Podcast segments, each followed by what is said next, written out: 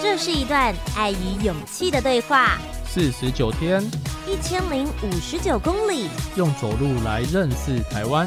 深旅，Follow me，我是主持人吴杰，和企划 Eason，我们在徒步环岛中。深旅，Follow me 之徒步环岛中的系列，来到系列的最后一集。召集所有的亲朋好友，拉起终点线，走进户政事务所吧。最后一集就跟着我们一起徒步环岛中。终点。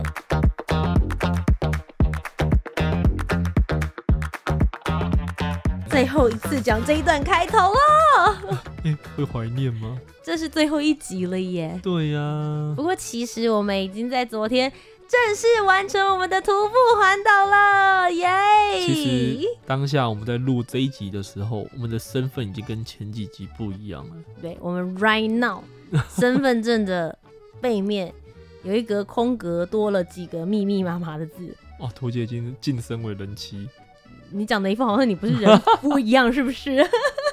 是的，今天这一集呢，其实也是跟大家报个喜讯啦。如果您一路小乘客们都有在追着我们徒步环岛的节目的话，是的，给大家报个好消息，就是我们已经结婚了，也完成了徒步环岛的大计划了。哇，一次完成人生两个很重要的事情，其实心里有点不踏实啊。终于躺在家里的床上了。哦，对，这个很重要，可以好好的休息一下，然后再、嗯。继续出发前往人生的下一个旅程，所以今天这一集呢，就来跟大家好好分享一下昨天，也就是我们徒步环岛的最后一天，嗯，我们经历了哪一些事情？其实昨天真的超级忙碌，而且发，而且发生了很多意想不到的事情。没错，就是成为人夫的第一个 moment，就让老婆很想揍的老公，究竟做了什么事情呢？今天节目当中就跟大家一起来揭晓。达人行事历，这几天的徒步行程，第四十九天，我们从台北的卡米地出发，走进台北火车站。其实这段路程还蛮短的，那三公里左右而已。当初之所以会这样子设计，最主要的原因，其实是因为觉得我们有号召大家一起来到台北火车站，陪着我们一起见证我们走到终点站的那一刻。对，那我们需要一点时间做准备。如果我们这三公里在就是前一天，也就是在第四十八天的时候就完成的话，一我们两个应该超级狼狈，然后 真的真的真的，然后第二个应该是已经是天黑时段了，已经走到很晚了啦，所以反而也不好去整整顿大家，然后我们还有要呃直播啊什么的都不太适合、嗯，而且最重要的事情是因为我们这一次徒步环岛的计划，我们是走回终点站之后，如果确定要结婚，我们就会再走一公里的路。去户政事务所，那户政事务所在我们走到的时候已经关门了。没错，哎、欸，就不能结婚，要隔天再结婚也蛮奇怪的。考虑了这些种种之后，所以我们后来才决定，最后这三公里的路，嗯、我们要 save 下来。没错，对，然后就移到昨天，也就是徒步环岛的最后一天来完成。苏老师那天早上我超级忙的耶，我们早上在做什么？其实大家想说，哎、欸，早上应该是睡觉，好好休息一下，准备下午的冲线跟去户政事务所登记。其实我们可以老老实实的，如果只有我们两个人，然后我们也没有号召就是粉丝啊或者家人朋友来的话，其实我们就是可以默默的自己走到，这样就算了。嗯，对。可是因为我们找了大家来，然后也不确定到底会有多少人，我其实有开了一个表单，然后就问说，哎、欸，因为我们有准备小礼物，然后还有象征性的小喜糖。所以想知道到底要准备多少份，所以我就开了一个 Google 表单，问说有多少人来。那当时有填表单的人就大概有六十几个人了。你就觉得哇，这症状蛮大的，就是想说是个小活动了。对，已经好像不能随便乱做。那因为我们又不能提前出现在那一边，嗯，所以后来我们就找了一位主持人，我们就称之为终点线主持人，也是我们在徒步环岛过程的时候认识的滚滚滚，他也是一位 YouTuber，嗯。那我们就请他帮我们站在 我们台北车站的门口，帮我们整顿一下大家。那为了让他能够变得更显眼一点。我们还做了一个背直心带，有点像对，有点像直心带，就是背带那样子的东西，让人家一看就知道上面就写终点线主持人。对，那你就想说，哎、欸，那我们做了一个给终点线主持人，那是不是主婚人也要做一个给他这样？对，所以我们又做了。就是我们双方家长的，然后阿姨的、弟弟的、弟弟的。好朋友的，然后其他 KOL 的，嗯，就越做越多，然后还有我们两个自己的，对，我们两个自己的，所以一定会有人就是一面在听节目的时候，一面想说啊，你们就是反正就走到最后的部分就直接进去，没有，我们前面还做了超级多前置作业，还有冲线要做的那个布条，没有，对，冲过去的那种感觉，对，所以其实。我们在面对到昨天最后一天之前的时候的一个礼拜，嗯，对，超级忙碌的。我早上的时候还去洗头，对，还去弄，还去弄头发，想说要跟大家合照这样。然后我们还找了摄影师朋友，嗯，就是夏洛克跟 Peter，也是我们自己呃迷鹿旅行的频道 YouTube 频道一直在合作的摄影师，然后就来帮我们记录这个。非常重要的一个时刻。我还记得我们是走到台北车站前，在忠孝东路上，哎、欸，忠孝西路上嗯。的一个 Seven，先在那边，哎、欸，屠洁在补个妆，然后他弟弟跑过来说，哎、欸，你们快到了，好，那要准备直播，直播是他弟弟操作，这样。很忙，但真的走过去，然后到看到大家的时候，我其实眼眶有红了一下，就有一种。嗯就是很感动，我我必须要说，这个感动，我觉得你像我现在去分析它，我好像很难讲说是我因为我看到终点站，就是看到台北车站这件事情觉得很感动，还是说是看到这么多人愿意来给我们祝福，而且其实这里面的人当中有一些，包含有我们学校，就是民传大学我们广电系的主任，然后还有我的恩师就是老师心仪老师，然后还有一些就是。学长姐、学弟妹啊，这样子，然后各个社团当时的朋友，我觉得就是人生的每一个阶段，还有高中同学哦、喔。有些朋友甚至就我我我有几个朋友是哇，我已经很久没跟他们联络，嗯，他就那一天出现了。对，有的人真的是这样，我好久没看到他了。然后还有那种百忙之中跟公司请假，呃，对对，然后或是像小冬瓜，他是刚录完节目跑过来我们这边。他很忙的人，这样子。对，然后，然后还有我们之前去呃台东漫漫游那边录影的时候的整个剧组的人，对，他们也是刚拍完一个，然后过来，然后再赶去下一个活动。就是其实很感谢大家愿意在一个平常日的下午，我们真的选了一个蛮烂的时间。有很多人问我们说，可不可以礼拜六、礼拜天啊？就户政事务所礼拜六、礼拜天不开啊。对啊，所以我们也只能平常日。那所以我那时候也是保持一个平常心，就觉得没关系，就愿意来现场的人就很感谢大家，不能来的在线上有给祝福，我们也就够了，对，都有看到。而且其实就是昨天的时候，我就看那个直播，比想象中还要热络，一堆人在打字，然后我心里就很想跟你们讲说，我看不到，对，我看不到里面的留言，但其实很想互动，对不对？对对。哦，然后我们做了一个属于我们自己的结婚证书，就一张纸这样子。然后那张纸对我来说意义也非常重要，是因为那一幅图是我大学最好最好最好的朋友。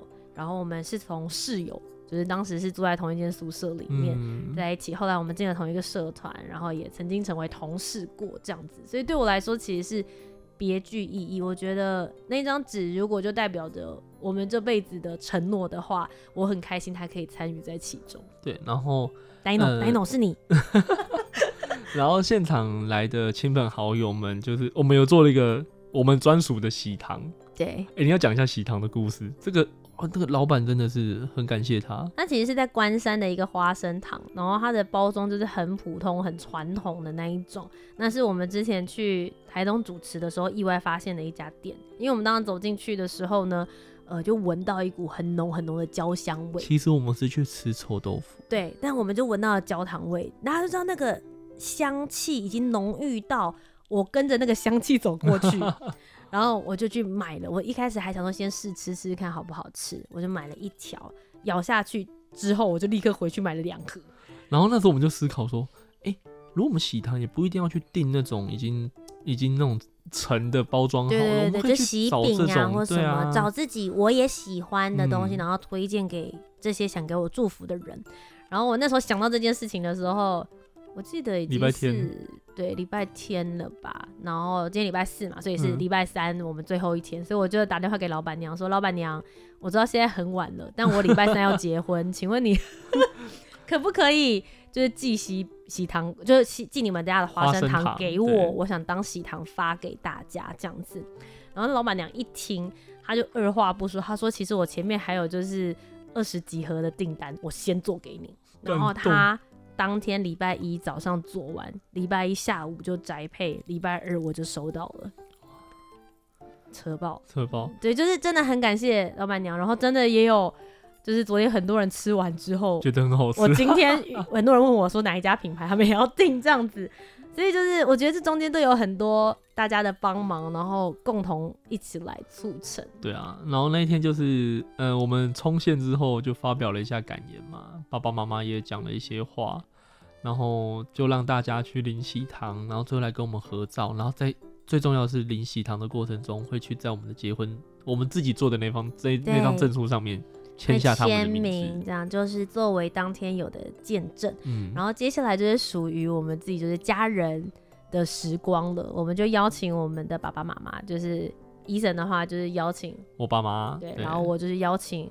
我爸妈、我弟，然后还有从小就一直非常照顾我们、嗯、看着我们长大的阿姨，还有姨丈，然后我们就一起就也是徒步。嗯、我觉得这件事情对我来说也很重要，因为其实他就是走到善导寺，你也可以搭捷运过去。可是因为我们这整趟旅程的促成就是用走路的方式，那我们最后一里路也希望是用走路的方法，然后有着家人朋友的这样子的一个陪伴，大概就是一公里左右，就是一公里左右，嗯、然后我们就。呃，跟着家人们就一路聊天，然后一起走到户政事务所。好，各位小旅客们，right now 就是现在，接下来就是我即将要爆炸的时刻。大家，请问，如果你要去户政事务所登记结婚，你应该会带什么去呢？第一个，跟大家科普一下，要带身份证。再来呢，呃，那个户口名簿。那现在的话不用带印章了，手签就可以。但是如果你有的话，也可以带着，没有关系。对，然后如果你有想要换照片，就是你不想沿用你原本身份证的照片的话，哦、对对对对，你要再带一个近三个月吧的那个大头照过去，嗯、这样你就可以完成顺利你想要做的结婚登记。大家都知道吧？刚刚讲第一个身份证件，因为你就是要换身份证嘛。结果我们就有啦，我都我我有上网查啊，我有跟你讲啊，我有列一张表说要带哪些东西啊。没错，所以我就拿那张表，我早上出门之前的时候呢，我就看清楚哪些东西我有带，然后我还提醒医生说，你都有带了，他就说哦，就是你会忘东西啦。结果我们 到了户政事务所之后呢，大家都排排站准备好，摄影机也都来了嘛，就说好，那我们现在即将要来掏出我们的身份证了，拍最后一刻就是大家都空格的样子，背后还是空格的样子，耶，对，好，我们都已经准备好了，结果医生就开始在旁边翻东西，然后翻完包包之后呢。他就又把包包放下来，然后开始翻箱倒柜，然后我就说干嘛？他说等一下，等一下。然后旁边人就说哦，做效果哦，很综艺呢。然后想说录影机都在拍，要做什么？忘记带的效果。不要闹了，赶快拿出来。然后他就把他的钱包打开，不是啊，我身份证本来应该要在这个位置的，这个位置的。你知道我身份证一打开发现没有，我就想说哇塞，我因为我只会放在那边。先生。他是空的，那一格是空白的。我当下真的傻眼呢。然后全部人就开始，大家有点慌张，然后有的人又开始大笑，然后就医生他爸就说啊，这就是我儿子啦，每次都忘东忘西，从小长大都没有变呢，哈哈哈，爽朗的笑声。我就想说，Hello，你有没有诚意要娶啊？所以你知道我当下就想说，我当下就脑袋中跑出很多 solution，啊，没有带，哎，明天再结，办不到。办不到，啊，马上先去问户政事务所的那个承办人员，问说：“哎，请问我现在没有办身，没有带身份证的话，我有什么办法可以解决？”嗯，他说：“哦，可以补办。那补办的话啊，我没有身份证啊，我怎么证明我自己？”他说：“你有健保卡或是驾照都可以。”还好我不是钱包没带。我只有身份证没带，所以我就拿了我的那个驾照，赶快去证明身份之后，现在还想要找借口哎，然后再去旁边拍了一张照片，用手机拍，传给户政事务所的人，先补办身份证就可以再办理结婚登记。他现在讲的好像就是很有道理一样哦，可是昨天在那个现场的时候，他的脸，他的脸超就是也不要说超臭，就是完全没有表情，就是笑也笑不出来，你也没办法跟他开玩笑这样。对，因为你爸妈，因为我就想说，哇，如果真的不行的话，这一群人在现场，然后怎么超尴尬？我要怎么过去？十几二十个人，至少有二十个人在现场，就是证人嘛，证人是我们的朋友，然后还有其他一些朋友，我就在思考说，哇，我要怎么去跟他们解释？还好 那个。承办人员救了我。你现在赶快谢谢台湾的户政事务所，呃、谢谢。在此透过广播节目跟大家说明一下，台湾的户政的效率跟办事能力真的非常的好，你 不用带身份证都可以去结婚。不要在这边宣扬这件事，人家有跟你讲说不行，还是要带，好不好？对，要带要带。对，然后他在中间办的过程，因为原本因为我帮别人去当证人过。嗯通常如果你有预约好，你去登记结婚的话，其实大概二十分钟、三十分钟发啦。对，二三十分钟之内你就可以拿到你的新的身份证。我们那天在那边大概等了一个小时，一个小时左右的时间，就两倍时间，因为他要先补发，发，对，他才可以换嘛，这样子。然后这段过程等很久，然后我爸妈就走过来，我爸就说：“啊，娶人家家女儿不用带身份证。”我也不好意思太骂他，因为全部的人都在等他，所以他的他的脸也已经很臭了。这样就让我在徒步环岛的最后一天的时候，我们还是依然有一些 surprise，有一些小惊喜。对，我觉得这件事情我会讲一辈子哎，就是笑话，这个真的是个笑话。那最后晚上的话，就是我们有一个家宴，嗯、就是宴请了三桌，就都是真的是。很近的亲朋好友，最主要其实还是亲戚，嗯，就很照顾我的二姑婆的一家人，他们家很庞大，一一家人就可以塞满整桌了，这样子。然后还有我们的爸妈，双方主婚人，然后医生的哥哥、嫂嫂，他们家小朋友，还有我们家的阿姨、姨丈、爸爸妈妈，还有我弟弟这样子。那我们吃饭的饭店非常的贴心，就在我们都用完餐之后，他最后送上了结婚的蛋糕。对，那这结婚蛋糕真的是很特别、很克制，它是一个台湾的形状，然后上面有个脚印。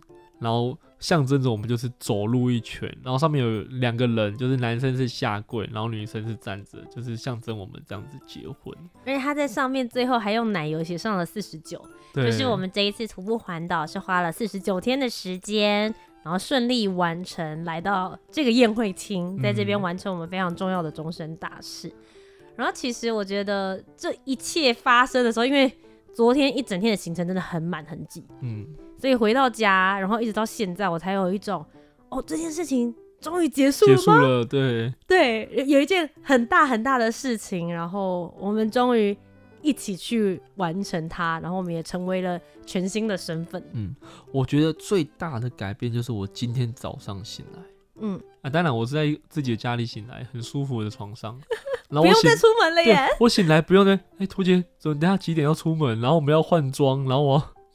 你懂吗？换上那个背上背包啊，然后准备要出门。然后每天要想说今天要不要洗衣服？对，等下要住哪里这样子，然后要走几个小时、嗯、都不用了。所以很开心在这边跟所有的小旅客们分享，我们完成了我们的徒步环岛然后也完成我们非常重要的人生大事。非常谢谢大家一路收听我们的节目，听我们的 update。那呃，每一个部分其实都有我们自己浓缩了一些故事，还有一些经验。那在徒步环岛系列的最后一集呢，我们也来跟大家分享一下，如果接下来你想要去徒步环岛的话，我们会给你一些什么样子的建议？你需要做好哪一些的准备呢？别发呆，快拿出纸和笔，达人笔记本。如果小旅客们你也想用环岛的方式来认识台湾的话，我们就三个面向来跟大家做分享。第一个部分的话，就是你的行程应该要怎么样规划；第二个，你要带哪些的装备；最后一件事情就是你要做好哪些的心理准备。那我们就先从第一项开始。嗯，行程的规划的话，其实因人而异，因为徒步环岛有分所谓的大圈跟小圈。那基本上。我觉得最要先做的一件事情是，你要先知道你一天可以走多远。嗯，这个事前你可以先做一些训练，或是像我们的方式是跟着白沙屯妈祖进香，先尝试一下。哎，一天走三十公里，可能是我差不多的路程，所以我在规划点到点、城市到城市的之间的时候，大概就是规划二十到三十之间。我觉得其实每一个人可以自己去抓一下自己想要的模式。嗯然后也不要担心说啊，那我一天只走十公里，或是我一天只走十五，会不会太少？我还是再一次的要跟各位小旅客们强调，徒步环岛是属于你自己的挑战，你对于你自己的对话。衡量好自己的身体状态，还有你能够接受的样子，嗯，没有必要去管别人走多少。对啊，我们在这路上也有遇到很多强者，一天走四十公里或五十公里。有些人也是走那种最大圈，是四极点哦，嗯，最北、最南、最东、最西，他都走了。嗯，哇，然后一天走可能四十公里以上。那我觉得，呃，他是一个很好的典范了，但是你不一定要 follow 他。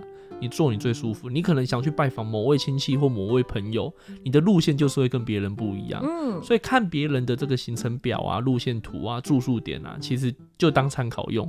但最重要的还是你想要怎么走。因为我觉得住宿点有一点好处，只是说大家已经先做好功课，哪些可能比较便宜。或是哪些对于徒步环岛人比较友善，友善，对对，或者是他会提供住宿等等的，你当然可以参考里面的这一些路径，嗯，但它并不是一个绝对，嗯，你可以选择你自己要的。那在你规划路程的当中，我会给大家一个建议是，我觉得建议除了徒步环岛之外，你可以再为徒步环岛这件事情增加一个属于你自己的任务。嗯，比如说像我跟 Eason，我们的任务就是我们要在这个过程当中极尽所能的对话，对，去找到不同的议题，然后认识别人的时候，我们也会先问他他自己在对于关系的相处跟经营之道，嗯，所以他就会很有目标，很有主题性，然后也会变得很好玩。对，我觉得在这个过程里面，也许可以增加一个小小的这样的一个元素，会让你的徒步环岛更有亮点。同意。那么接着就是我们的第二步骤，第二步骤你到底应该要带哪一些的装备出门呢？那我首先我觉得最重要的是要带足够的钱，而且是现金哦。啊，我必须说，因为在我们徒步环岛好像刚开始没多久吧，就出了一个新闻，嗯，就是有一个男生从高雄往南走，啊，什么都没计划。哦对，你记不记得？身无分文。对，走到好像屏东不知道哪里吧，他就没钱了，然后累倒在路边，是警察去救他。嗯，我觉得不要浪费社会资源。对，你可以有你自己的挑战跟冒险，可是应该要在一个合理而且自己可以照顾自己的范围之内。那刚刚提到的要带现金，最重要是因为我们可能生活在都市，电子支付或是信用卡都很方便，嗯，但有时候我们走到比较乡下的地方，呃，住宿。是收现金，买东西也都是收现金。这时候便利商店可以领都呃领钱的 ATM 可能离你有十公里远。那、嗯、如果你不是徒步环岛的话，你骑摩托车、骑脚踏车，可能很快就可以过去领钱。但你徒步十公里，要你马上去领钱再走回来是办不到的。所以现金请一定要留至少三千块在身上。那么接着就是你到底要怎么样子来运送你的行李？嗯、像我们自己的方式是我们用登山背包。所以我们那个时候找了一个呃台湾制造的呃背包，然后它的减压带，然后各方面其实都做得非常的好。我们是使用背的方式，但也有很多人其实是用。推车啊，拉车啊，对啊，对，你不一定要用背的模式。我还看过有人是用滑板车上面放行李。那我们这一次挑的这个是 Anchor 的登山背包，是轻量化的，它一个背包大概一公斤不到，嗯，所以其实背起来你本身的负担就相对少了。因为其实说真的，徒步环岛多五百克对你来说都是负担，都是一个负担。嗯，那么接着的话就是你身上穿的。因为衣服其实本身也是一个重量，嗯、那有的时候你穿不错的、透气的好的衣服，甚至是好的裤子，这件事情也可以帮助你在走路的时候可以减少每一天的疲劳。